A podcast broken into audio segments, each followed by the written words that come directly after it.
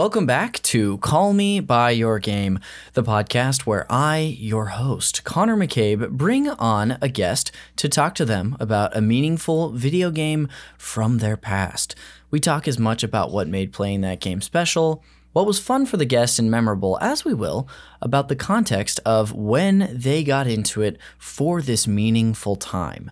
A little bit of housekeeping up top is that if you want to check us out on social media, well, you're in luck because you can do that. We're on Instagram at Call Me By Your Game Pod and on Twitter at Call Me By Your Game. But on Twitter, there's just one Y, so that's B Y O U R. So give us a follow there. You can see what we have going on every week, what episodes are coming out, ways to support our guests. And hopefully, I post these on time. Uh, and then there's weeks where uh, I post it days later but that's where you can track what's going on uh, and see how you can support our guest and what's coming for the show. Um, you can also support the show by giving us a five star rating and review on Apple Podcasts. Uh, let us know uh, what you are enjoying about the show, maybe your favorite episode or a favorite moment. Um, or I don't know, even something you might want to see. Uh, and then that also helps our visibility, helps more people like you, dear listener, find us. You can also share the show with a friend whether they love the game we're talking about today or video games in general. Uh, and you can also check us out on Patreon. We're over at patreon.com slash super NPC radio. And I don't know if you know this, dear listener, but there's a whole bunch of additional video game content there for you to enjoy. Uh, not just from me and Call Me By Your Game, but from Jeremy Schmidt, producer of this show and Video Games a Comedy Show, uh, the Reactivators, uh, Bonk Boys. We have a ton of great stuff there.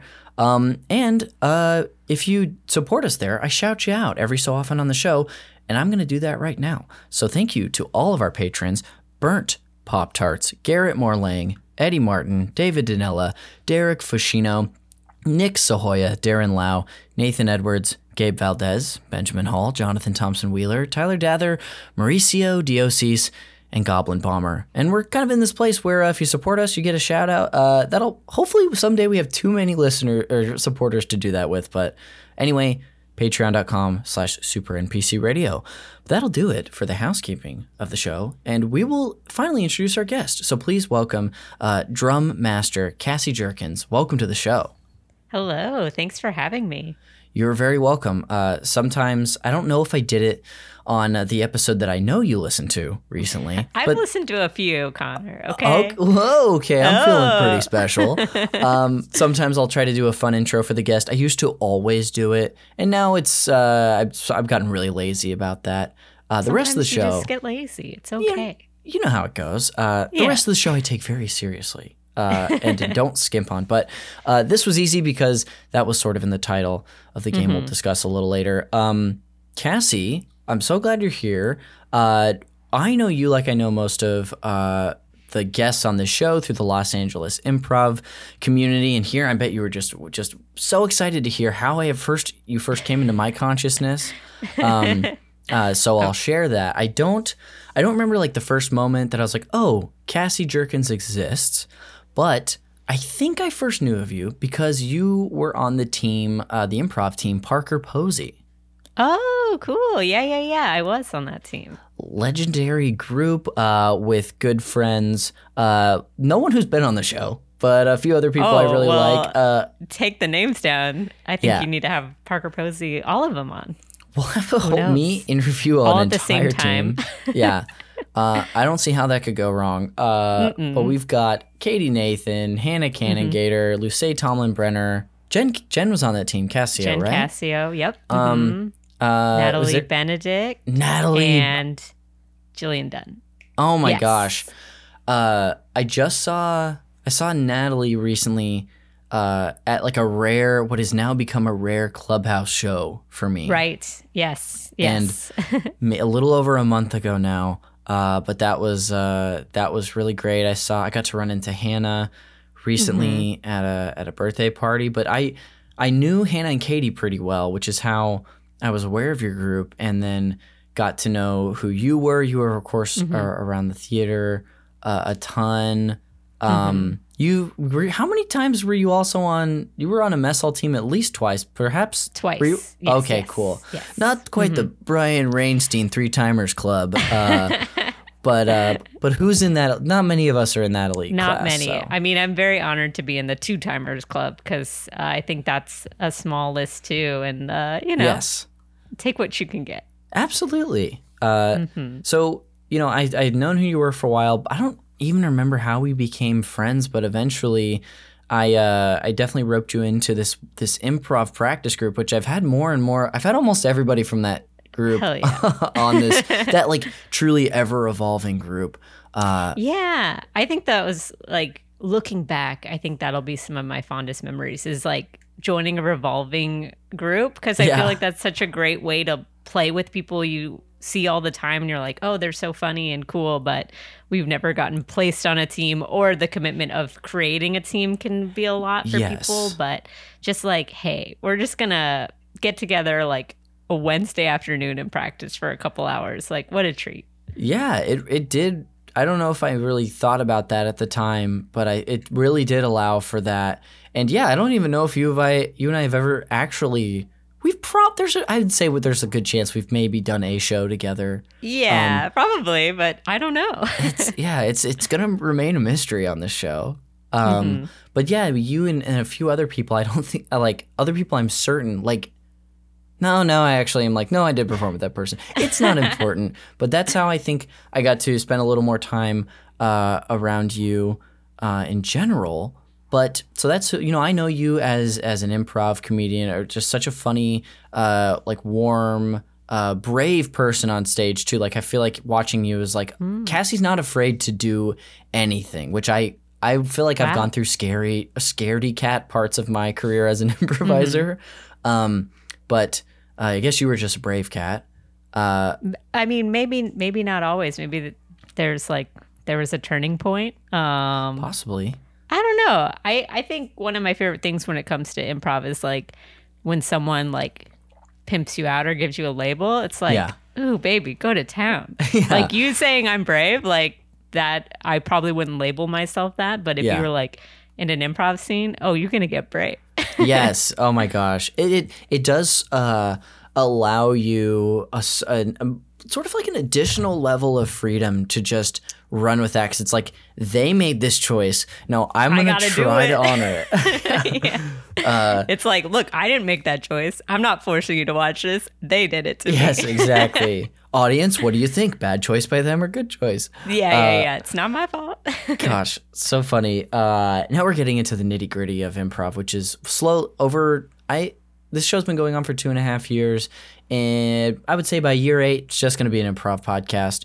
Um, surprise, surprise. yeah, right. Uh, but you uh, are a whole person outside of that world. You do other things. You have a full, full uh, three dimensional life. Uh, who are you? What do you want the listener to know that maybe we haven't covered so far? um, what about me? You used to Uh, host a podcast, one of my faves that I've shouted out before. Stories but shorter? Oh, it's Or the, Dumb one of the greatest. Stories but shorter was the one I was thinking. of. Yay, that I worked on with your producer Jeremy. Yeah, Yeah. one so proud of that. Um, yeah, that was like a point too where, yeah, I think talking about going outside of improv is like, what else do I love? And I was like, I love reading. I love short stories in particular, just something I always love. Like I recently read um, Men Without Women um, by Murakami, which Yeah. got turned into um, a movie that really kind of doesn't have a lot to do with that specific short story, but a little bit. Um, but what a treat just to have one of your favorite authors and just read like a collection of short stories. And um, it seemed like an easy way to try to get uh, published authors to come over to Jeremy's house and have them read a story to us and then talk about it. And yeah, it's just uh, another field that, like, who knows? Maybe one day when I'm like, you know, in my 60s, I'll be like, I got some short stories and I'll start cranking them out. But Yeah. it's something I've always admired, but don't know like how they do it. So, like, just talking about their process and it's just like so fun to watch someone nerd out about something uh, they love and and also when i was like oh we had this person on our show this person they're like oh my god i love them i know them like there's Yeah. like their community of like just writers is is just so cool um and it was just such a treat to like yeah, get them at that time. And Jeremy was so supportive and on board, which was awesome. And he scored it, and it just sounded so great. Isn't he? So not to. There's so much to celebrate in what you were just talking about, but I'll just go ahead and uh, celebrate Jeremy for a 2nd Mm-hmm. He he just has this whole secret skill set as a musician, Yes. and like I remember hearing yours because I'm pretty sure that you did your show before the Call Me by Your Game started. So, which he eventually Mm-hmm. think he so. scores the music for this. If the listener doesn't Mm-hmm. know, it's it's so good. Um, but yours, I remember being really impressed by and like, wait, who did the music? It was Jeremy. So Yeah, and it elevated it so much and Mm-hmm. and yeah, I think that is something that like, you know, we we make stuff all the time and we're like maybe our family and friends will listen to it and and actually dig it and that Yeah. was like a project where I had friends like reach out to me and be like, "I binged the whole thing. Like it's so good. It's so captivating." Um and I I think 100% it was the score and then I think Jeremy's just like has a great openness um, to him. We're just like gushing over Jeremy now, but He's not even going to listen to this part. He's truly looking for the part because he knows what the sound. I'll tell you, he knows what my sound wave looks like on my file when I'm leading into break. So he's going to miss Hmm. this. But if he doesn't, then we'll know because he'll probably say something. Yeah, yeah, and he'll be like, "Oh my god, thanks so much, you guys." Uh, but but you know, like we're inviting a stranger over to his house, you know, to read something vulnerable. Like you need uh, a team that is gonna make people feel safe and open up, and like never doubted Jeremy would, uh, you know, give off weird vibes, and Yeah. hopefully me too, you know. but I think I think that's like essential, you know, and and something to think about when creating a show is like. Uh, have a team that you trust and like admire and i think Mm-hmm. you'll you'll go far and yeah Absolutely. I can agree. I can agree from personal experience with that. Uh, Yay. This really, even just hearing you talk about the show, I'm like, hmm, I haven't listened to it in like three years since you did it. May as well just go back and re-listen to the whole thing. Because did you? How much? How much of the show did you do? we did two seasons Okay. um and then we hit pandemic and uh yeah i think like many many people just trying to survive that time um so i think a lot of creative projects like got put on hold and then Mm-hmm. what i what we did was the first season was la authors and then the second Yes. season was chicago authors so i oh, I flew out to Chicago and like got a little tiny studio and had authors come to me. Um, and same thing like read uh, stories. So Jeremy wasn't there for that, but again, he took all the audio and scored it. Um, and so I think in my vision was I wanted every year to go somewhere new and like just get to know that community. And then uh, everything got put on Ugh. hold. And now I think with the job I have, I I don't know if I'm allowed to or not. So I'd have to ask Yeah. and be like, can I can I do this passion project? Um, and that would be cool too, just to figure out like where where to go next. Uh, yeah. yeah. Gosh, that's so interesting. Uh, again, for the you maybe had no plans to even talk about this sh- of your podcast, your old podcast, but stories but shorter is the show. I'm gonna deliberately put a link in the show notes, unless Cassie Ah. is like Connor, no, don't do that. please, please, Um, please. and truly anything else you plug, whether it's now or at the end of the show. Um, but uh, that was another thing I really enjoyed of yours. Uh, anything else that you wanted to share about what you've been up to or what you do?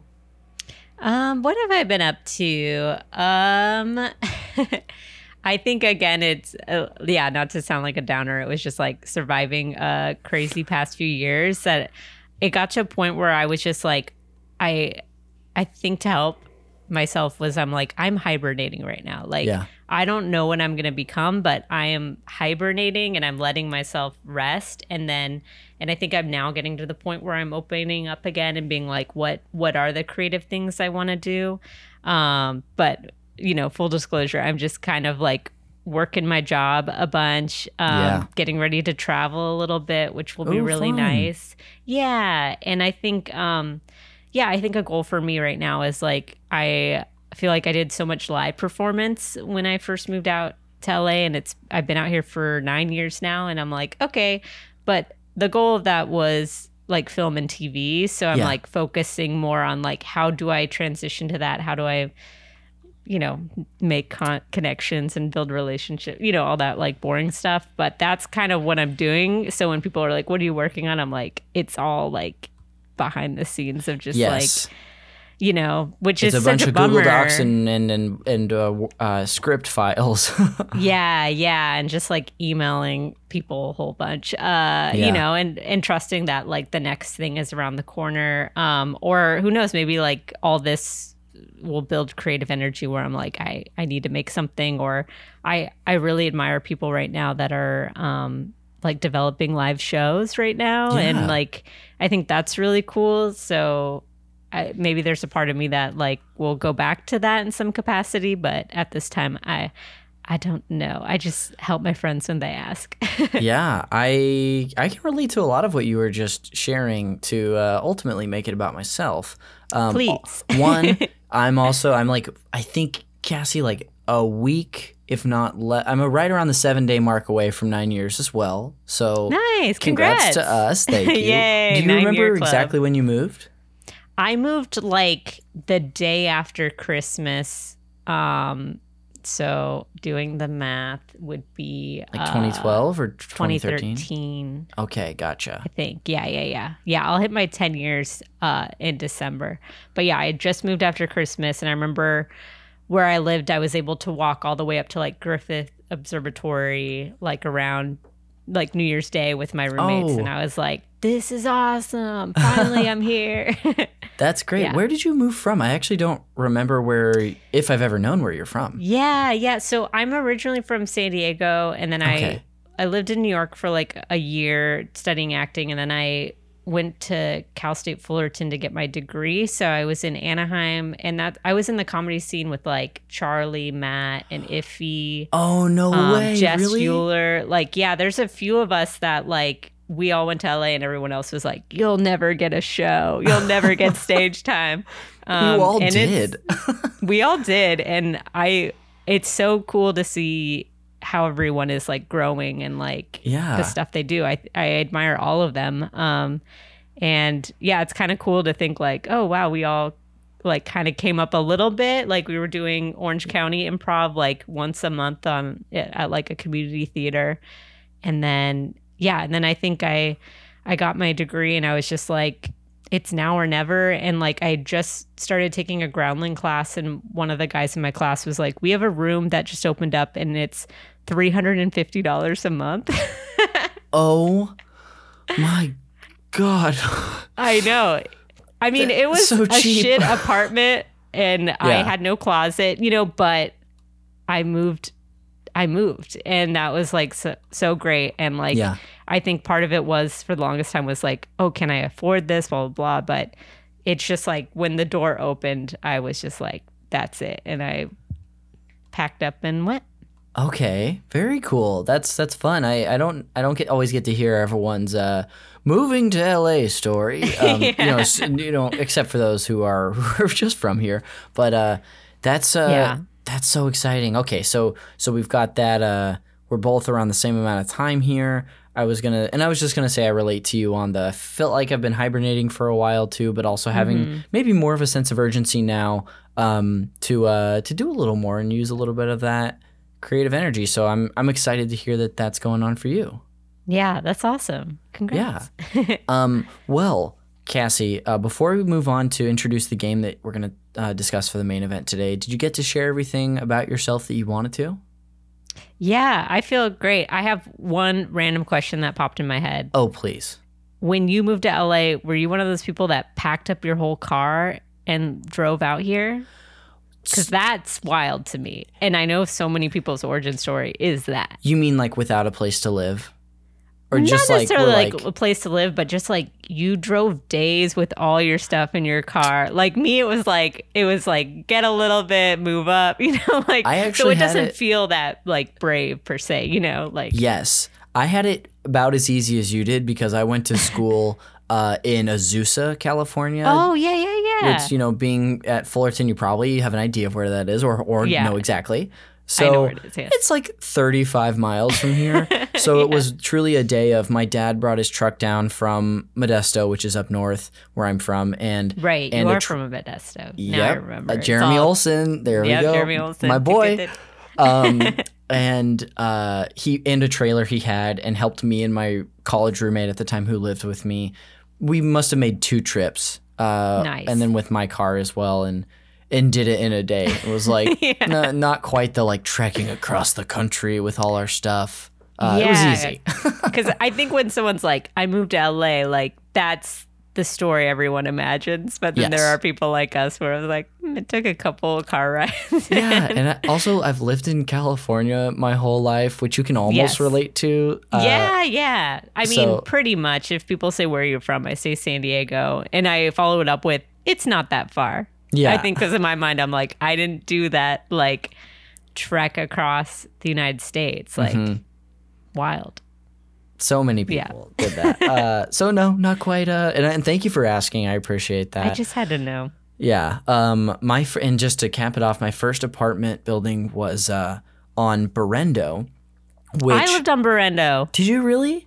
Um, I did. I, where were you? Because I was like between Fountain and Lexington. So if you step out of your of, of my apartment, you could just look up at the big scary blue Scientology building. Oh, were you like north? wow.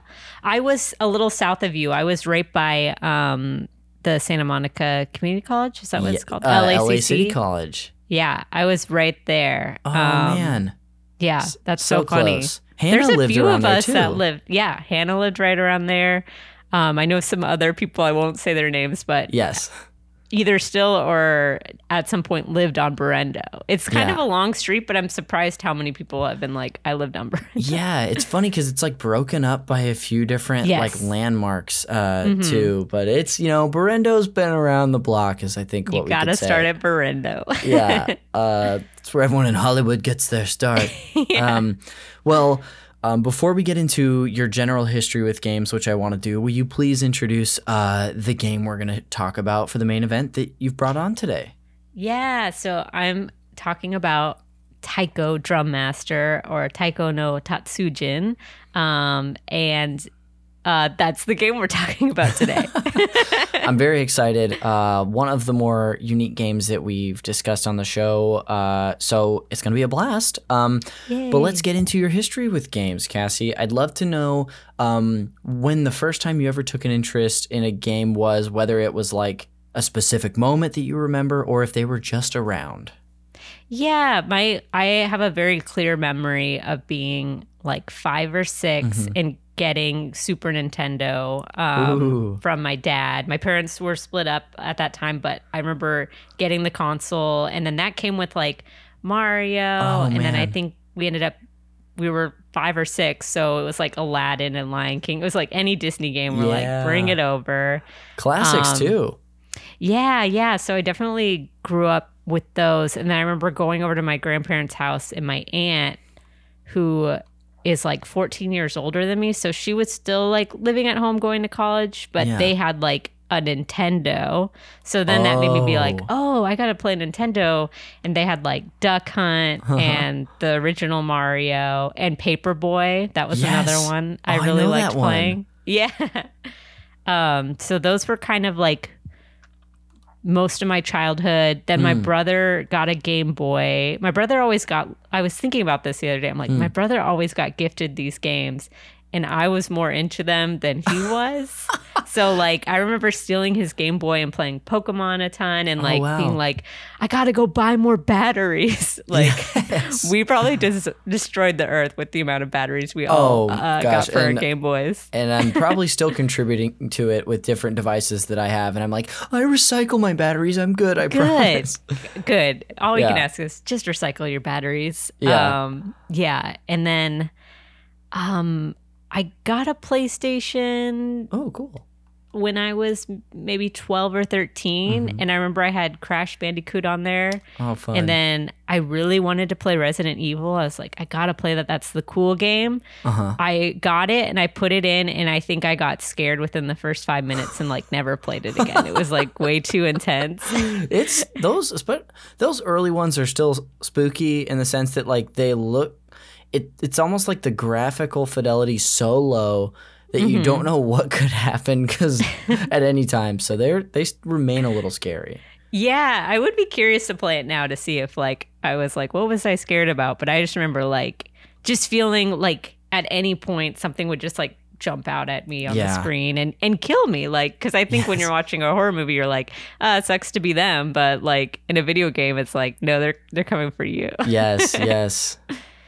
Um, yeah, so that's kind of like my early childhood Oh, cool. with like the games and then i think as i got older it was like going to a friend's house and playing halo for a little bit because Okay. that's what everyone was doing um and then yeah kind of taking a break and then coming back uh later with like switch Yeah. and then of course throughout all those was uh going to arcades uh was always like a big fun thing to do yes. um, yeah, in San Diego there was Nickel City, which I'm not sure if that was just San Diego specific. huh.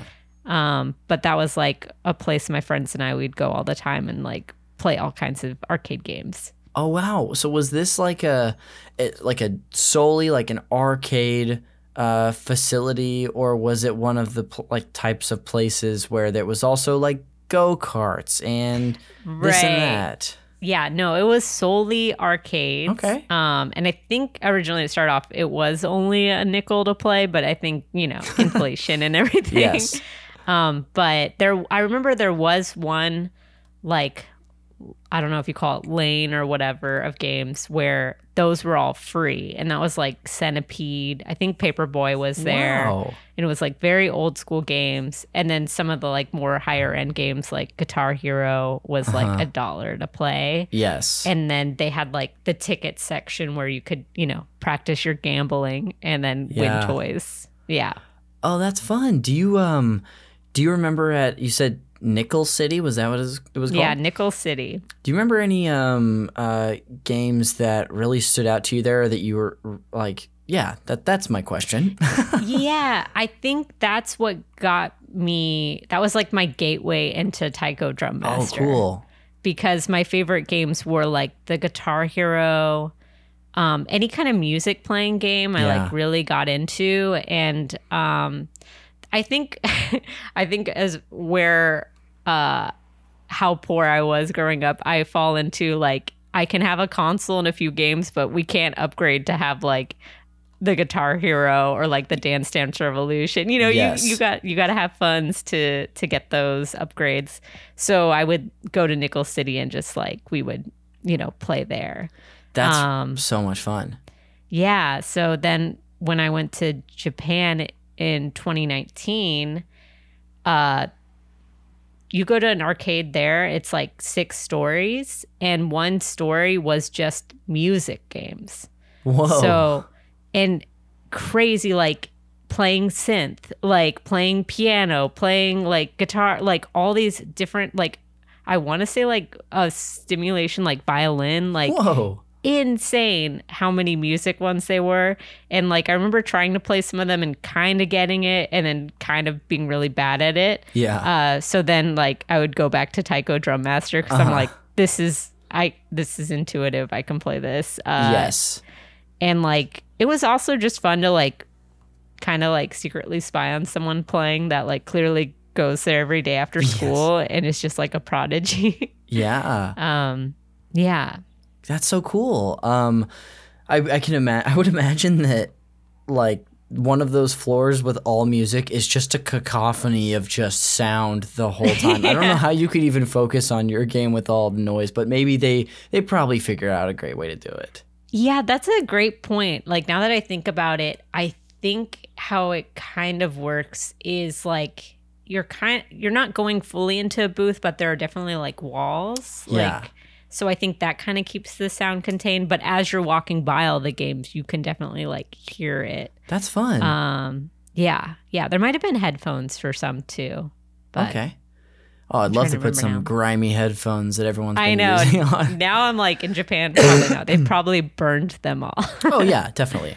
Uh, for good reason. Um, yeah. That's really exciting. You you mentioned too that you've been getting into Switch, and one of the reasons that I reached out to you was because whether it was on your own stories uh, throughout the last, I don't know, recent history, or was whether Mm-hmm. it was on Brian's, I've seen you've been playing games, so I was like, I gotta ask. So, oh yeah. um, after I did some snooping and figured that out, uh, I asked you what what are some games that uh, you've gotten into on Switch, and when did this sort of happen? Was it pandemic? Um yeah, well pandemic uh everyone was playing Animal Crossing. Yes. I did not have a Switch. Um I had my 3DS Animal oh my gosh, you have a 3DS? so I put my Animal Crossing in there and they were like, "Wow, we haven't seen you in 5 years. Welcome back." and then I like grinded on there for like a year. Oh, I love Um, that. That one is so. I had a lot of fun with New Leaf. That is a fan- Yeah, fantastic game. It is really, really great. And um, but Brian, he has a Switch and he had Animal Crossing, so I'd like go over to his place and be like, "What's going on there?" And Yeah. like be like, "Oh, I I can have a cafe too," you know. Like, yes, and I think there it took a long time to actually get the little uh, cafe on the Switch one. So you would have had that with, and the Switch Yeah. didn't have it yet for whatever yes, reason. yeah. I think that was the one thing I held over that friend group was like, I'm like, I got a cafe. I can make like, coffee what?" for guests. Yeah, yeah. That's great. Um, yeah. So I still don't own a Switch. Brian owns a Switch. Yes. Uh, that that might change at some point because as more games come out, where it's like, oh, we could both play together, but having separate consoles. So Mm-hmm. oh yeah. I'm sure it'll get to that point. Um, but for the most part, it's just been me playing on his Switch. And for my birthday, which was in April, he got me Kirby.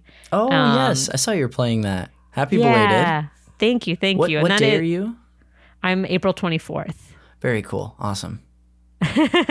yeah. Um, but yeah, I forgot to mention Kirby uh, Superstar was like another Super Nintendo game I Oh, played cool. all the time. So knowing they're bringing back Kirby, I was like, I gotta play that. Plus, you can suck up a car and drive around. And like, Yes. are you playing it? No, but I do Oh. want to. Like, as soon as it was announced, I was like, I'm in. And then I will have streaks throughout the year where I'm just playing old stuff. And Yeah, I'm sure. heavily in one of those now. But I want but I've heard it's f- so much fun.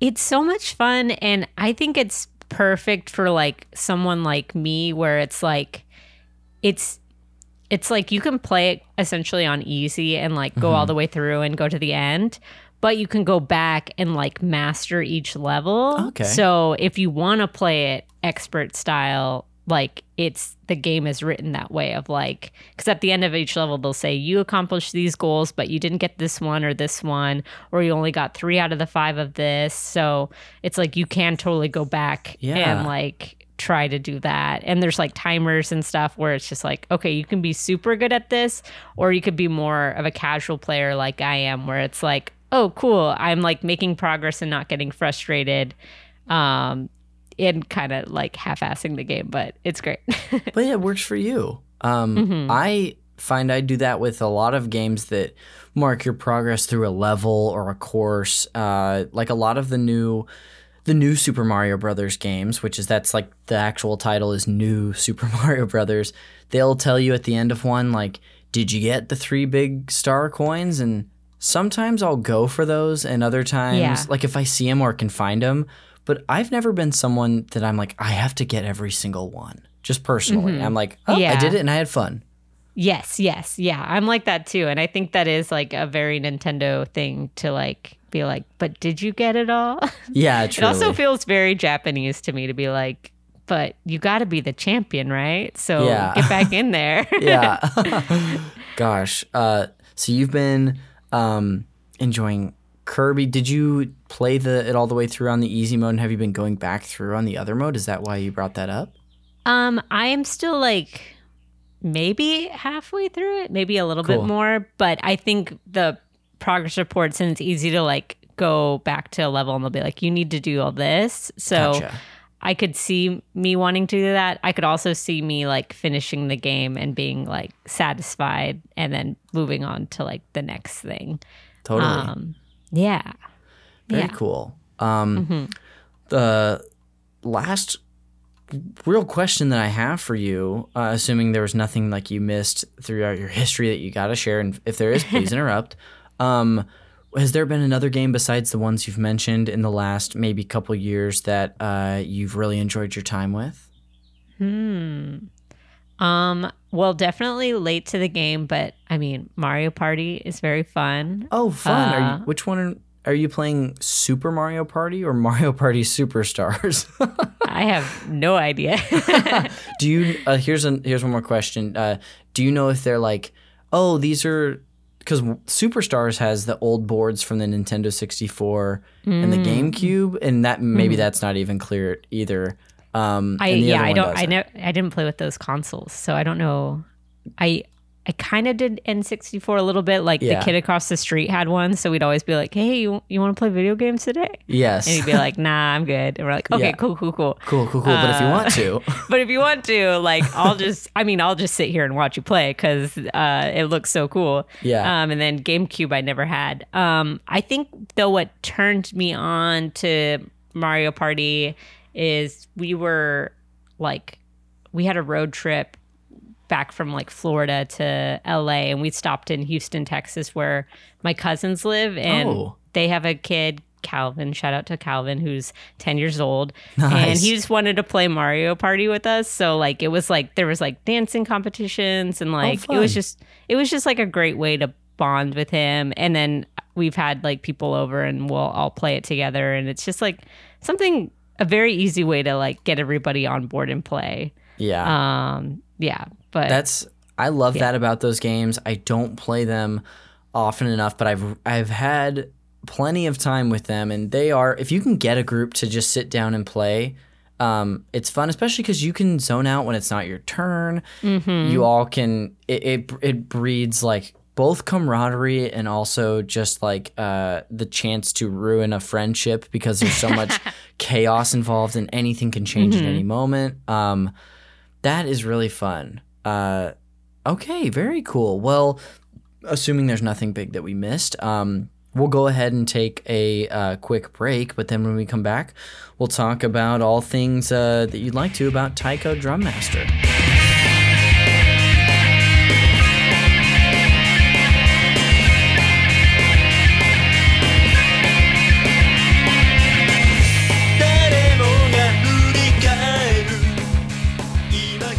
Welcome back to Call Me by Your Game. Of course, here with Cassie Jerkins to discuss uh, Taiko Drum Master. Cassie, hello and welcome back. thanks for having me back. You are so welcome. Um, as I told you before the show, before we get into your personal experience with this game, uh, we're going to just chat briefly about what the heck this game is and a little bit of historical context for it.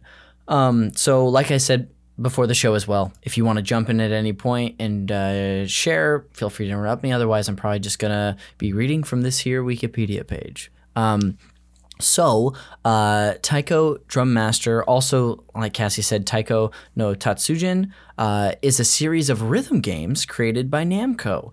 In the games, players simulate playing a taiko drum in time with the music. Uh, and uh, Cassie, can you describe to us what a taiko drum is? I mean, the surface looks very drum-like, but I, if there's anything specific that you know about, I'd love to hear.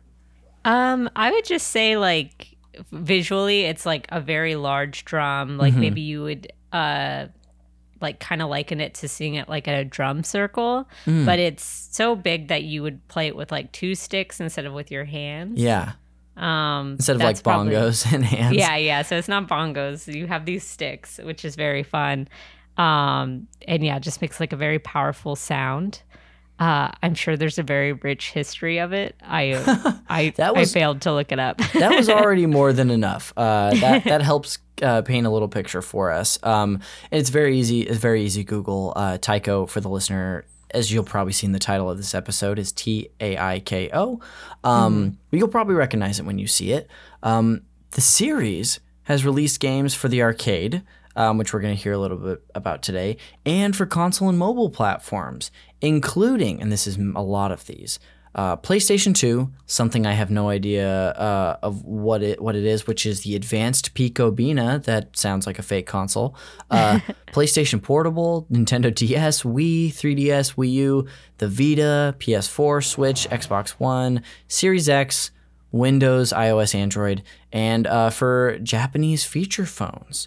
Um, while the series is mainly designed for use within Japan, there are also localized versions for other regions, including English, Chinese, and Korean language. Um, the uh, for the listener, I know we've already said it's a it's a, a rhythm music game, so you're probably familiar with your Guitar Heroes. Uh, even the Donkey Konga series, which is you actually play with bongos as the the notes fly across the screen. This is one of those where you're trying to time it up, often playing um, music uh, from, I mean, literally playing music from pop culture, depending on the version you're playing. Of course, if you're playing like a North American version, it's going to be stuff like, it could be anything from, who knows, the Jackson Five to, uh, if there are any other bands that have ever been existed, them as well. Uh, And then uh, probably uh, musicians and bands local to other uh, countries. Um, but yeah, so is there anything, I mean, other than what we've just shared, uh, that you think it would be important to share just about the history and context of, of like what the actual game is? Yeah, I think one thing I would note is like because we said it's a large drum with two Mm-hmm. sticks, and like there are like parts of the drum that you specifically have to hit. So it's not like you're just hitting the middle of it repeatedly. Mm-hmm. Oh, yes. Um, you also like have to hit it on the side, and like there's just like specific like like rhythms or styles you have to kind of master over time, and like Yeah. it definitely starts like easy and then gets like way way harder. Yeah. Um, yeah. So I think I, I think that's just something I wanted to mention that it's like not just you're just hitting it in one spot because I think people will be like, why is that fun? But Yeah. then there's other like parts of the drum you have to hit and the graphics are super cute um Yes. which makes it really fun and yeah there's like just different um there's there's just a variety of songs so you can do something that's like more drumming traditional or suddenly it's like yeah i haven't played in america but who knows maybe there is like a Katy perry song or something I, that is truly an artist that I was thinking about naming, and I didn't, but that would be such an easy choice. Uh, but you I- chose jackson 5 Ah, sorry, Katie. Um, yeah, well, in fact, I noticed while watching some videos on this game that I think uh, as the notes fly by, the right side of the main drum I think is red, perhaps. I believe the left side is blue. Then, the- like I did notice a player hitting the sides of the drums too. When Yeah. you're playing, aside from the coloration and knowing which side of the drum. How does it indicate? Because I was, it was flying by so fast on the video. I was like, yeah I don't know what to look masters for. is like insane yeah you just have to like lock in um but yeah i, I want to say yeah it's like there's like circles i think maybe the circles mean like you hit the actual drum Mm-hmm. and then there's lines which maybe mean the side like there's specific like symbols that you kind of learn I to did know where it is. lines. yeah And yeah I the was wondering if that's what that meant. yeah Okay. yeah Cool. Uh, I, you can. I mean, you don't even need uh, like a little. I'm sure, although I'm sure playing this with a taiko drum, whether it's these giant ones you'll see at the arcade or like this port, these other ones you can buy for your consoles, which are a lot smaller. That Mm. is probably the most fun way. You can just play these with a controller if you wanted to. Yeah, and the fact that you said on your phone too, I'm like, what does that look like? Yeah, you know, I guess if you Like, really give me the like uh, rhythm games, uh, it'd Mm-hmm. be fun. But I would. It's kind of like playing Guitar Hero with a controller. Like that takes a little of the fun out of it. Yeah, yeah, you want to feel badass, and it's yeah, it's an excuse to bang on an object, like you Yes. know, and and everyone's like, yep, that's fine, that's what you got to do, you know. Totally. Um, Um, This Yeah. this is unrelated to this game technically, but aren't you a musician? Yes, yeah. So Not it's a drummer, probably though, right? a pleasing part of me. No, and honestly, timing is probably like one of my worst aspects. So I think, although uh, I don't know, I don't know, who knows? I but you know, I've I'm sorry, Connor, I lied to you. I I did play drums for a while, and Oh, like I took drumming lessons, and I worked at a music store like my senior year of high school and like a year after that. And um, it was a music store where it was like we rent out like saxophones to kids who are in the high school band. Um, so I got like a great discount, so I could rent a whole set of drums for twelve dollars a month. Um, so I brought them home. I had nowhere to put them except for in my bedroom. Yes. So I just lived around a drum set for quite some time and played drums until I moved to New York, and then um, have never been in an opportunity where I'm like, oh, I could reasonably have drum sets again and like not you know have everybody hate me. Maybe one day i'll have a garage and i'll get back into it.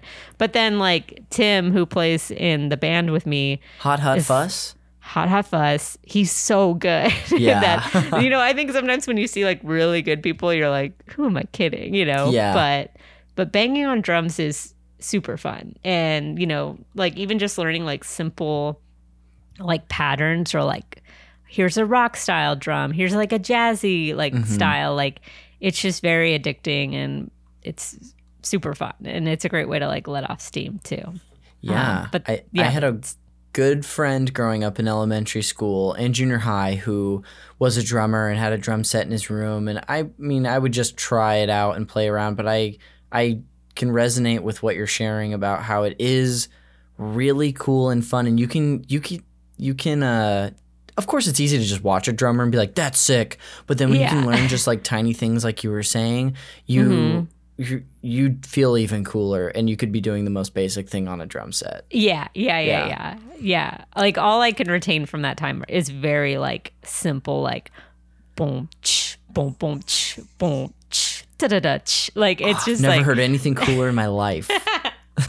well, if you have Tim on this podcast, he could probably just like shred. I don't know. I'll have Um, Tim on just to play drums. yeah, be like, we're not talking about video games. Like, we just want to hear you in the background playing drums. Uh, but yeah, yeah, it's it's very fun. I recommend it. And then so I think again, I'm I'm learning a lot about myself. Is maybe I walk into an arcade and I see a drum set, and it's like, oh, this is my opportunity to just you know remember that time. yeah, Um, yeah. very cool. Okay, well, now that we thank you for letting me take you, us down that little tangent really quick because I did. I was just like, oh wait, you're in Hot Hot Fuss with uh with Jeremy Tim and is Brian in it too? Yes. oh my gosh, yeah. we've had three of the four of you on. I got to I think I legally have to have Tim on by the end of the yeah, year. yeah. Yeah this is So you hear this. Tim Newman? Uh, He's coming for you. um, anyway, thank you for going down that tangent and also uh, helping me walk through some of the uh, important just information about just what the game is.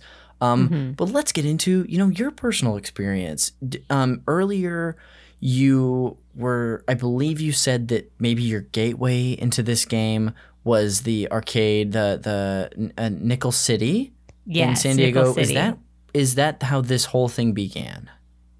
Yeah, I mean that's a great question, and I f- did fail to mention that at Nickel City there was a drum game, but it was like it was an actual drum set, like, Oh. but it was like drum pads, and it was again like you were like doing like Guitar Hero style cool. like songs, and then you were kind of hitting it, and then you could set it to like easy, medium, hard, expert. Um, yeah, again, I've never been an expert at any of these games, but I'm always very impressed by people that can do these games uh, on They just become Same like with unconscious while they do it. yeah, yeah, just like in the zone, just like just going crazy, beating the drums, or like I feel like Dance Dance Revolution's another one where like when it first came out, everyone loved it, and friends definitely had the pads, but there were people that like they were just making up dances on top of it, and Yes, yes. it was just like wow, and yeah, so I think that was that's probably like I do remember when like Guitar Hero came out and me being like hey, can I come over and play Uh-huh. Guitar Hero? You know, like it, there was just something very fun. And I think it, it is like to play an instrument well, like you have to put in so much time and practice. And this was like kind of a more like, oh, it's just a couple buttons. It's not me like, like a guitar, you have to build like calluses on your um, fingers and like, I'm I'm like five two. I'm a small person, so Mm-hmm. there are instruments where even on the piano, it's like I can barely do an octave, which is, um, uh, trying to explain this, but like, uh, like going from like the C key to the C key. I want to say there's like eight keys uh, Mm-hmm. in between, so. Uh, being able to do that like easy is very important because that comes up a lot in playing pieces and there are even songs where it's like you want to have an even like wider uh finger span if you will Yeah. um so like you know there's just some limits i have with like playing piano or like guitar is like another one where it's like if you have large hands it's a lot easier to play where i can barely like make a bar chord um, Yeah. which is so frustrating but then i get on guitar hero and suddenly i'm doing solos and it's awesome Yeah, you, the limitations are for the most part just done away with. Mm-hmm. Uh, and instead of having to put in, you know, like hundreds of hours to feel like okay, you can put in like I don't know, a few and be adequate at Guitar Hero. yeah exactly Yeah. and that's that's what we're all looking for True. I mean, honestly, it, it did it for me for like three months, so that's all that I needed. Um, yeah yeah yeah so Um, were you saying that the the drum game was sort of like the first experience with something like that, or like those types of games there? Yeah, Hmm. yeah. And I think that was a game that like my group of friends like we would kind of like take over it and like just take turns. And of course if someone else came we'd be like you can No, play and then you can be honest about being a bully growing up.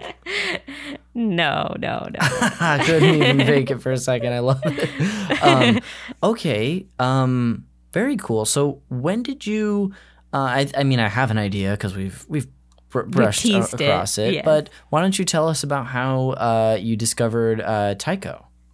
Yeah. So um, in 2019, my cousin graduated high school and she got the present of like, you get to go to Japan. Like, that's, well, they were like, what do you want to do as a graduation present? And like, um, she's like, I, I want to go to Japan. And uh, So our grandma, yeah, yeah. Um, and both, both of us, she's my cousin on my dad's side. Mm-hmm. My dad is half Japanese and my grandma's from Osaka. So, Really? um, yeah, yeah. Cool. So so she was someone that's like very embracing of her quarter Japaneseness and Yeah.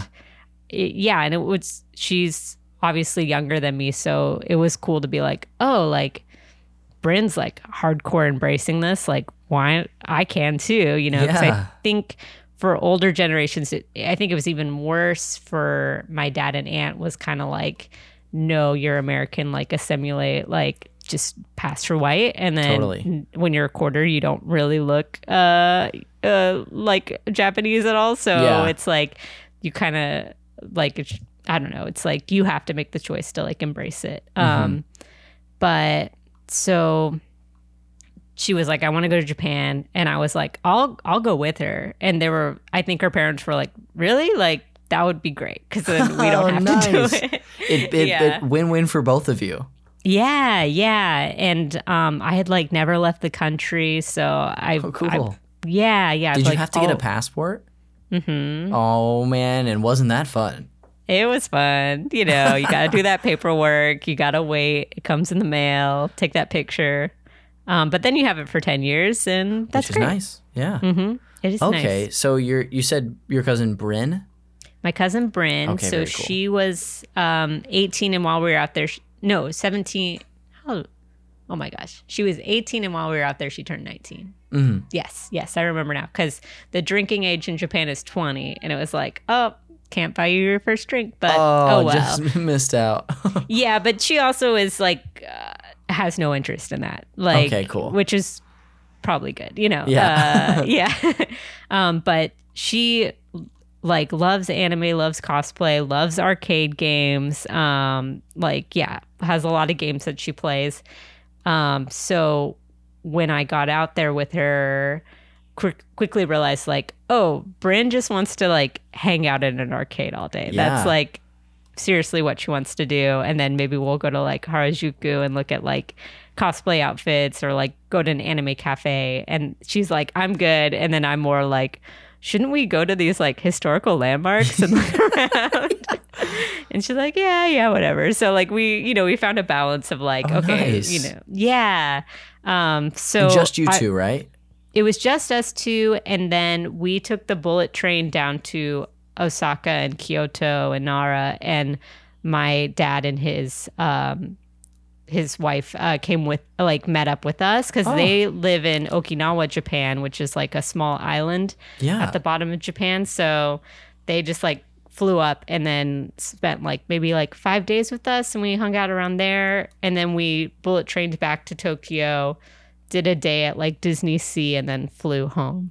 Um, That's so. How long were you there total? Because it sounds like such a blast. yeah, I was there two weeks and I think that was like a great chunk of time. Nice. Um, and I think you could like get a good taste of it in like 10 days maybe especially okay. if you do the bullet train and like you can like hop around i mean it's crazy like how fast the bullet train is and you're like oh i'm like almost like on the other side of the island in no time um yeah and i definitely want to go back because there are like lots of other cities we didn't go to and it was just like one of the best experiences i had like just being in a different country and being like oh this is how they live and Totally. there's some things they're doing really well like yeah. Oh my gosh. Like, why can't we have some of this? yeah i mean at least a low crime rate please Uh, Please. please is that so hard to ask um but i mean the fact that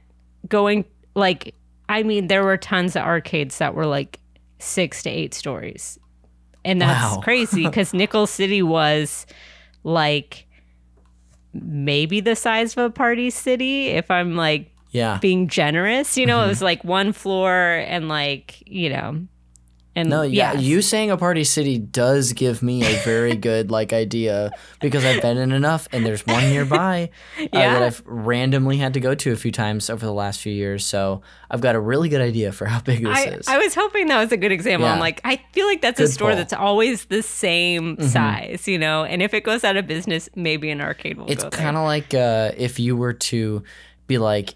Uh, be like it's the size of an in and out because they're all the same exact size Yes, which i hadn't been to one in years but i just went on a little road trip this last weekend and Oh, cool. did eat it and i was like oh this is the same exact structure as every in and out i've ever been in yeah, yeah it's it's wild how like yeah, corporations or franchises are like it must look the same and taste the same so everyone feels comfortable. You Yeah. know, like they've done studies to be like you know, you want Target to look the same. Like I've gone to grocery stores where I'm like, "Wait, why is the bread over here? I Yeah. don't like that." this is Why is it in an aisle? It needs to be at the end. Uh, Totally. Yeah.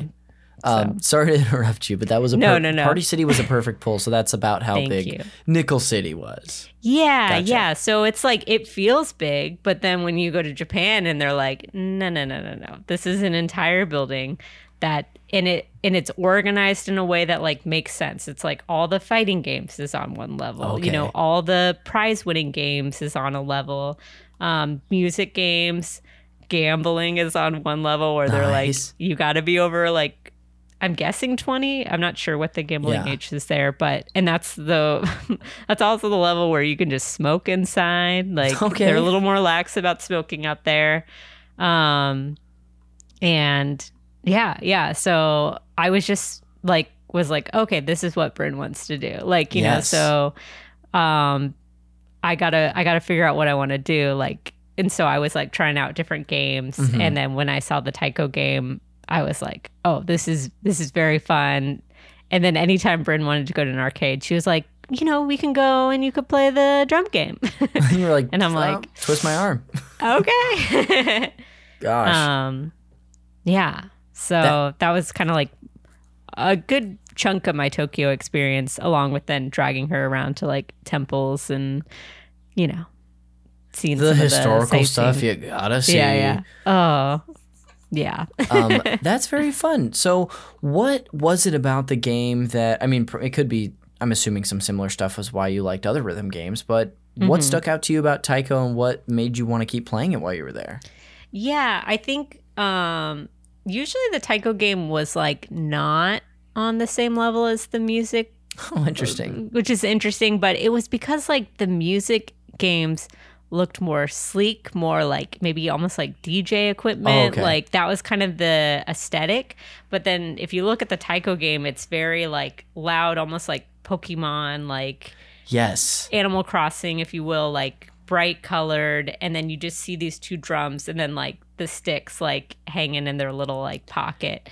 And Yeah. I yeah, I think I just like kind of clocked it and like immediately like felt like I was like Nickel City, but this was, you know, a Japanese game and uh yeah, I just I just tried it out and it again was a little bit more intuitive to play of like and they can you can easily like walk through a very fast tutorial that's like Oh, good. when it's this color, you know, do your right hand or do your left hand. Um, and even if it is in a different language, it's like you can kind of understand it. Where there were times where we were trying to play games and like we both like have a basic understanding of Japanese and like can read it a little bit, but then there would be like stuff where it was like the kanji we didn't know. So then we're like, maybe it's this button, and then it just wouldn't work. Um, But I think because Taiko is a little bit more like, eh, you know, might some people might be like, it's for babies or whatever. Yes. But you know, you can be really good at it and not be a baby, okay? Uh, Yeah, but you jerks listening. yeah, you there. jerks. Yeah, games for babies means you can learn to play it really quickly Baby and have games fun. are great. Yeah. Um so I think that's why it was fun and then yeah, again it's like getting to pick different songs and Yeah. I really like listening to like J-pop and Mm. um so that was like pleasing to be like, "Oh, this is a cool song," or "I recognize this," or "This is new and this sounds really cool." Um and drum along to it. That's great. Uh, if you were to guess, how many times do you think that you like played a machine while you were there, like a Taiko machine? Was it like once or twice that you did it, or No, If you had- it was probably more than that. I feel like Awesome. that. And then I had one night where I was like really into claw machines, and I like won a couple. Like I won some Kirby's, and then I yeah, and I won like a big stuffy that I was very excited about. And then I'm like, wait, now I have to carry this around for ten days. or get it back? Yeah, yeah, yeah, Yeah. yeah. Yeah, I flew it back. Um, but now that it's here, it's good. Uh, but yeah, I'd say like Claw Machines and Taiko, I played a ton. And yeah, it was just a game I went back to a lot, where other games I would try maybe once or twice and be like, oh, this is too hard, or um, this is good, but it's not as fun as the Taiko game, where it was just very fun. Yeah. Um, do you have any recollection of like when you were playing this game? Any uh, songs that you were particularly into? Do you remember like getting better at the game as you were there? I I was. I'd love to hear about a little more about that experience. Yeah. Um I mean yeah, I think I like game or I like songs that are more like they just like make you feel happy. It's like a little bit more like the tempo's like da da da da Yeah. da da da da da. Like I that's kind of like my favorite genre of like the game. But you could find different ones and there were definitely like hardcore like rock or heavy metal if you Sure. wanted to and I'd be like, "Eh, no thanks. I want like the sunshine songs." Um and yeah, I'd say towards the end I might be like, "Okay, I'm I'm feeling a little sassy. I'll try to go up to like intermediate and see how that works out." Yeah. Um, so I definitely was getting the hang of it. And there is like a part of me that's like, should I invest in like the drum like console for Switch and just like play it out here? And then one day when I get to go back to Japan, then I'll be like shredding out there. You'll have full, leveled up fully. Uh, This is off topic to your experience there uh, and that time. Uh, Have you seen this at any arcade out here? Because it's something that I would kind of want to seek out and try myself. It looked that fun. yeah. Ooh, that's I feel like that's Google it. Yeah, I I was watching like videos earlier um on YouTube and like they seem like they have branched out like but the video I was watching was it was a couple in New Zealand and they found it in an Okay. arcade. Um so that's way too far, but uh I feel like I should text Bryn and be like is it out here anywhere? Um yes. I wouldn't be surprised, like maybe going down to Little Tokyo and walking Yeah. around there, because there are like there is like a little arcade section in one of the malls. You have to Yeah. like like kind of walk around and then you'll like find it. So it might it might be there. Okay, worth Um, checking for sure. I, I yeah. I haven't spent a ton of time in arcades out here, but I know of a couple. There's a big one in Burbank. I forget the name of, but maybe I, w- I might search there too. Yeah. It's like in a mall there. um, okay. Uh, b- back to your uh, your your experience with this game there, or just like your time in general. I kind of want to get into any like some trip stuff, if you don't Mhm. mind. Do you have uh, any like s- memories just from this trip, or even at the arcades that really stuck Mhm. out to you? I'd love to hear about either. Yeah. Um, well, in general, I mean, this is just a me coming on and being like, "Oh, I'm going to talk about a Japanese game." Is like, I everyone should go to Japan, and Yeah. in general, like just travel as much as you can. Uh, hopefully, it'll get easier as things get safer. Yeah. Um, but some things that like blew my mind in Japan is like 7-Eleven isn't gross there. It's actually like super nice Yeah. and like they restock like two three times a day. So like you could easily go in and like get like rice balls or like super fresh food and just throw it in your bag and then you could like go hike or be a tourist and then you just like have some food like at your disposal and it's like so cool and like it's just like I come back here and I look at 7-Eleven and it just makes me sad. I'm like you could be so much better. oh gosh, 7-Eleven not living up to its potential. Uh, Mhm. Yeah, and trust me, I've uh, frequented my share of 7-Elevens, but I can confirm that they're nasty. And sometimes I like the nasty, but uh, having like Yeah. you, the experience you're talking about, that sounds awesome. Yeah, like as a kid, I'm like, oh, I love a Slurpee. Like I would go in there and grab stuff. But now after seeing like I don't know, like even the 7-Elevens here now, they all smell the same and I don't know why. It's But almost it's like, a the food that cooks there, like the hot dogs that's rolling all day. yeah. It kind of has like a burnt plastic smell. I don't know. There's and that's just not something appealing to you? No. but I'm just like, why did you pick this smell? Like, you know, Yeah. Subway, at least it's like they're like we're gonna smell like this fake bread, you know. Yes, 7-Eleven yes. like smell like raspberries or something, or I don't know.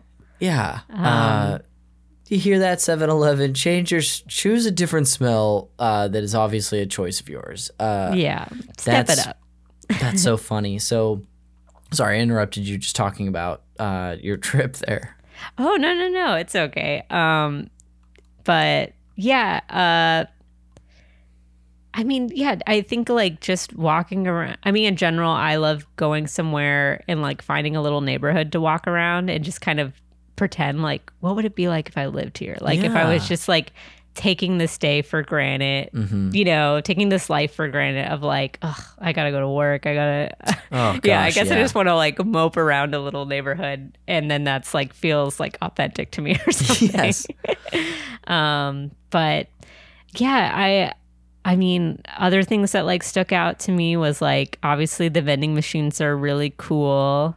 Um, there's these things called onsens, which are like spas or bathhouses, Mm. and um, you go there and you like yeah, you have to like get completely naked and then you go and you like take a little shower to get clean and then you're allowed to like go in all these like different spas Oh. or um like saunas and like just chill and Huh. it's like really comfortable and like I people say we spas kind of like it but um if yeah I, I don't know I think that's like is an American thing I'd recommend is like go to an onsen that like obviously welcomes American tourists because I think sometimes uh the culture can be like no tourists please Yes, yeah. like there were some restaurants I saw that was like n- like only come in if you speak really good Japanese like Gotcha. like we can't be bothered you know yeah. um, but yeah, uh, but I'd say like if you find like a welcoming onsen, I would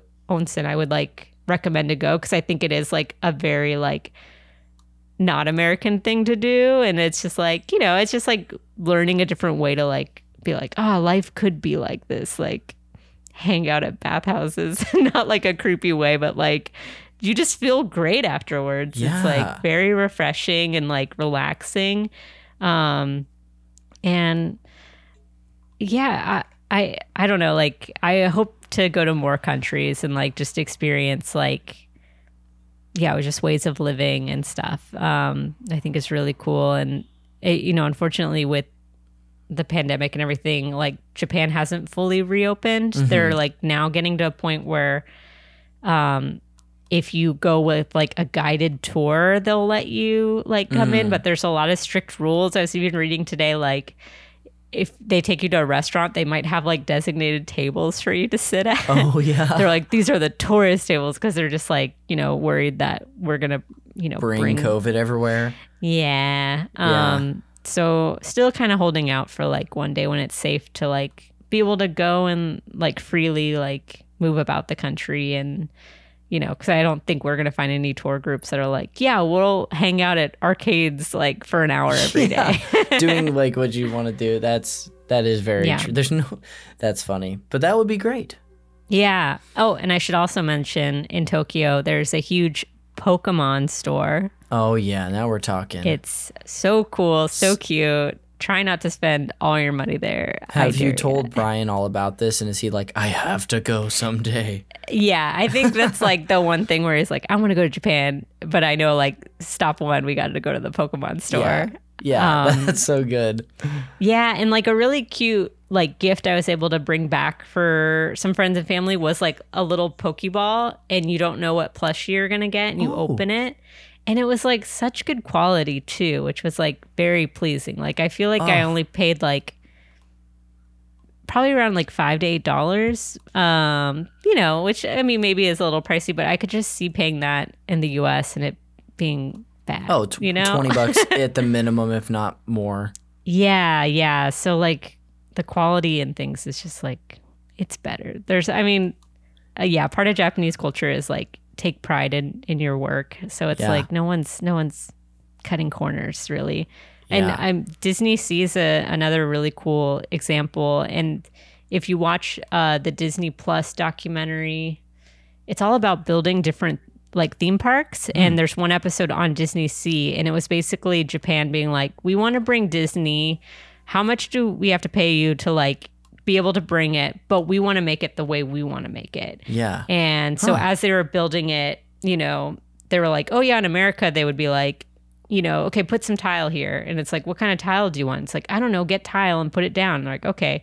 In Japan they were like order us 50 samples of tile and we are really going to deeply think about this and mm-hmm. then we will decide on like what we think is best. And walking around that park there's just like s- an insane attention to detail that I thought Disneyland had Yeah. but Disney Sea like blew it out of the water. Um, wow. yeah. So the documentary is just talking about like how much thought they put into making a really great park, which is it says a lot about the culture too when you walk around.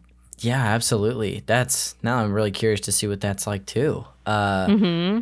That's so cool. Um, well, is there is there anything? As it, it kind of feels like we're sort of reaching the end of our chat here, but is there anything about your experience there, whether it's a specific moment that you all had, or something, uh, or like a detail that you didn't get to share quite Hmm. yet? Um uh I mean, I will say next time I go, I hope to go to the Universal Studios in Osaka, which has Yeah. like Nintendo Land. oh Um, yes, That just opened up like I want to say last year I maybe. think I think Um, it did. Yeah. Yeah, so I've watched some videos of them walking through it and all the thought they've put into that, uh, which seems way way cool. I bet it will be cooler than the one that's opening here next year. Uh, if, if it's 100%. anything like what you're describing for Disney Sea, I think it will be. Yeah, and for anyone that's been to Universal Studios, uh, you'll know what we're talking about. Yeah. Um, cool. Well, would you mind before we move on to a couple of post show segments, would you just put a bow on what place uh, Taiko Drum Master held for you? Yeah, um, I think it, I think it held like a place of like connecting with my cousin, um, you know, and, uh, yeah, just finding like I think originally being like, oh man, I got to be at arcades the whole time I'm in Japan, and then being like, oh, but this game's really cool, and I am getting a great taste for Yes. you know being what it's like to live in Japan, um, especially when it got to the point where we started seeing like kids getting off school and like walking into the arcade and being like, oh, this is part of their daily life. Is like now we go to the arcade and play for like an hour, and then we'll go do our homework and stuff, and watching them like dance on like the dancing games and being like, Yeah. this is insane. Uh, I have a video of my cousin like kind of learning a game, and then the guy next to her is like essentially doing like backflips and stuff. it was pretty great. Oh, that's cool. Well, um, even though we're not fully done with the episode, uh, Cassie, thank you so much for coming on to talk about uh, Taiko and and your experience uh, in Japan with your cousin. That's so cool, and it was so fun to hear uh, some really great details from you uh, and memories. Um, but I'll lead us into a couple of post show segments. The first of which is the Fact Me by Your Game segment. Now, I'm actually doing something a little different here from the normal uh, trivia and facts and stuff that I'll share about a game that a guest will bring on. I just have a video to show you. So, what I'm going to Okay. do is I'm going to literally drop a video in chat.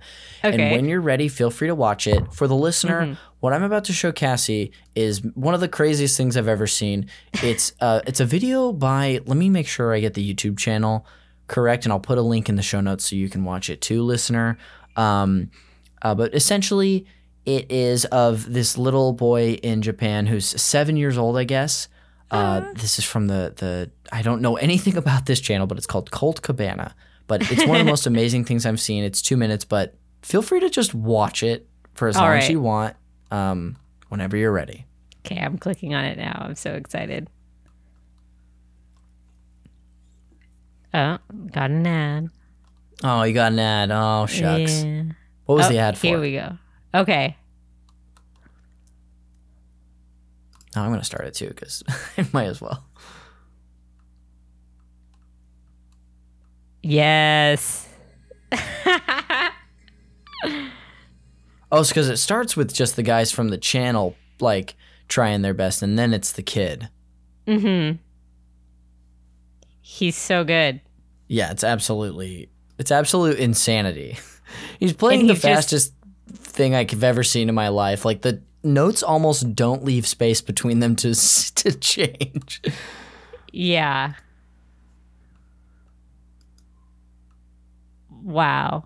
and this must be truly one of those kids who goes there every day or went there every day. This is from 2018. Um, and does this, and also it's cool because this gives will give the listener a really good idea of what it looks like in the arcade. Um, of course, there's been many machines. I don't know which one this is, but you can see the big taiko drums. You know what's interesting to me? No, mm-hmm. looking at this is that those drums. If if this was in the U.S., those drumsticks would be on like little leashes Yes. attached, but that is a loose drumstick right there. that it's like why would you why would you steal them you know it's kind of like when you go to an american arcade and you're like why did someone take this like why did someone rip this off this chain and take this why Yes.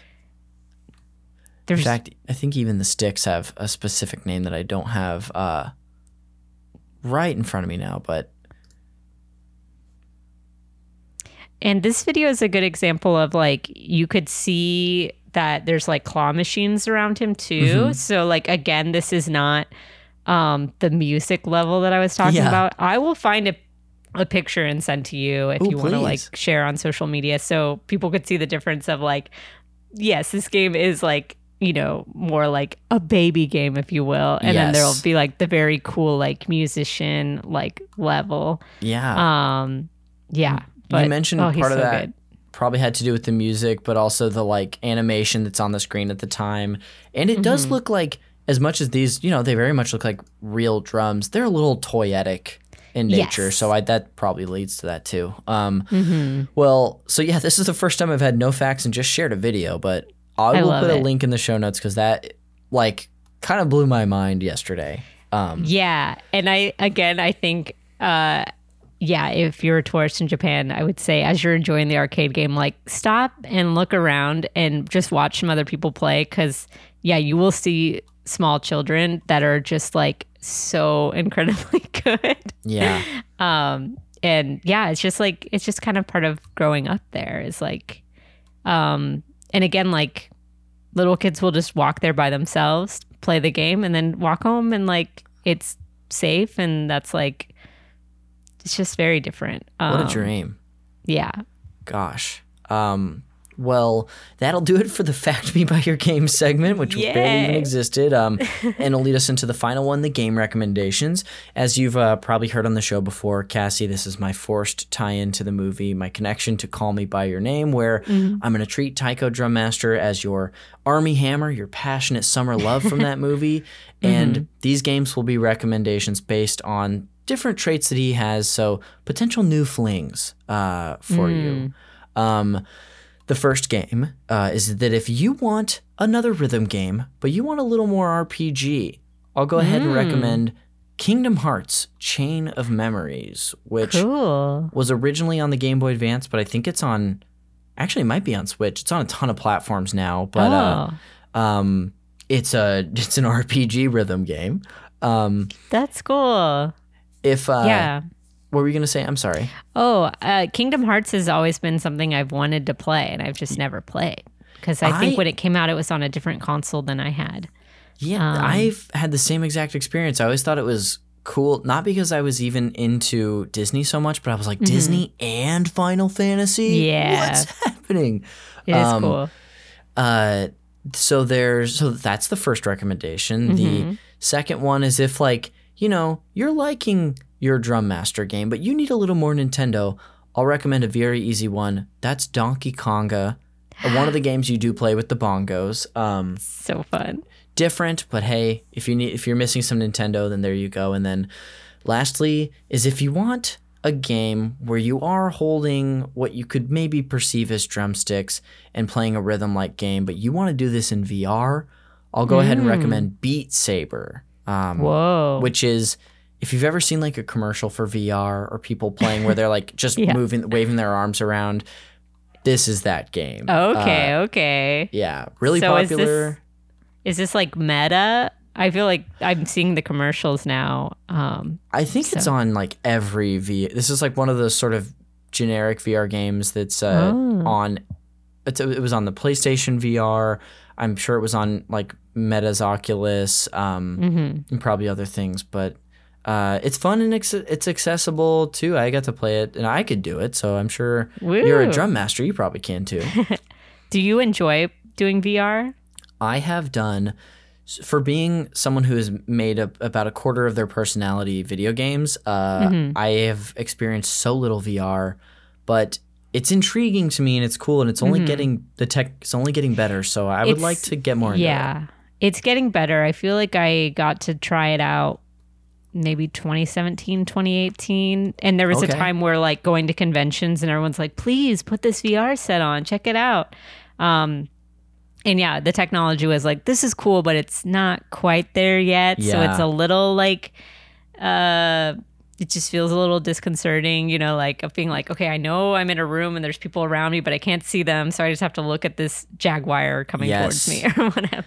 Yeah, I think we are getting to a point where it is getting better and better and uh, more interesting because I kind of played it around the same time as you're referring Yeah. to. So, Hmm. um, anyway, uh, that'll do it for the game recommendations. Again, I'll list them off. We have uh, Kingdom Hearts Chain of Memories, Donkey Konga, and Beat Saber. Um, that'll do it for that segment, and that will actually bring us to the end of the show. Uh, so on the way out, um, before we uh, plug stuff, and again plug whatever you'd like. Thanks again for taking the time to do this, Cassie. This was really fun to get to chat and catch up for a little bit. Yeah, likewise. This was so fun. And I'm definitely going to keep those recommendations in mind. Awesome. I love it. God, that's all I ever want to hear out of a guest. um, uh, truly could never care if anyone forgot about them at all uh, because they're just fun. But um, on the way out, what do you want to plug? Uh, is there anything that you want people to keep their eyes on? Anything for you? I, I'd, as much or as little as you'd like. Yeah, I mean, I feel like you're always welcome to follow me on Instagram at Cassie Jerkins. And uh, that's kind of where I like announce things. Um, yeah. So Killer. Follow me there. Awesome. I'll put a link to your uh, Instagram in the show notes and a link to Stories But Shorter. Because Yay. as the podcast that we talked about a lot much earlier in the show, um, it's really great. So be sure to check it out. Um, and uh, yeah, thank you again. I'll go ahead and uh, just close this out with some plugs of my own. The show art for Call Me By Your Game is done by Glenn J. You can find him and all the other great stuff he does on Instagram at Glenn with two N's dot J A Y. Uh, of course, the show is produced by Jeremy Schmidt. You should check out his show, Video Games, a comedy show. Um, I'm on social media, Connor underscore McCabe. And again, consider supporting us on Patreon. If you like this show and you like my uh, perspective on games, or you want to uh, just check out what we have there, um, consider supporting us, even if it's just for a month. We're at patreon.com slash super NPC radio. You not only get a monthly version of this show, the co-op episode where I have a group of people on to discuss a game in more of a roundtable style uh, setting as opposed to this like uh, intimate interview that I do on the regular version. We do we're doing a games games club uh, throughout the year. We just finished our Metal Gear Solid games club, and for the second half, we'll be getting into uh, the Donkey Kong Games Club, where we cover eight to nine Donkey Kong games there. Um, we have uh, the Bonk Boys, which is a, a bi-monthly video game, movie, and a music episode or episodes that are there, and a ton more. Um, but that'll do it for this episode of Call Me by Your Game, and we will see you on the next one.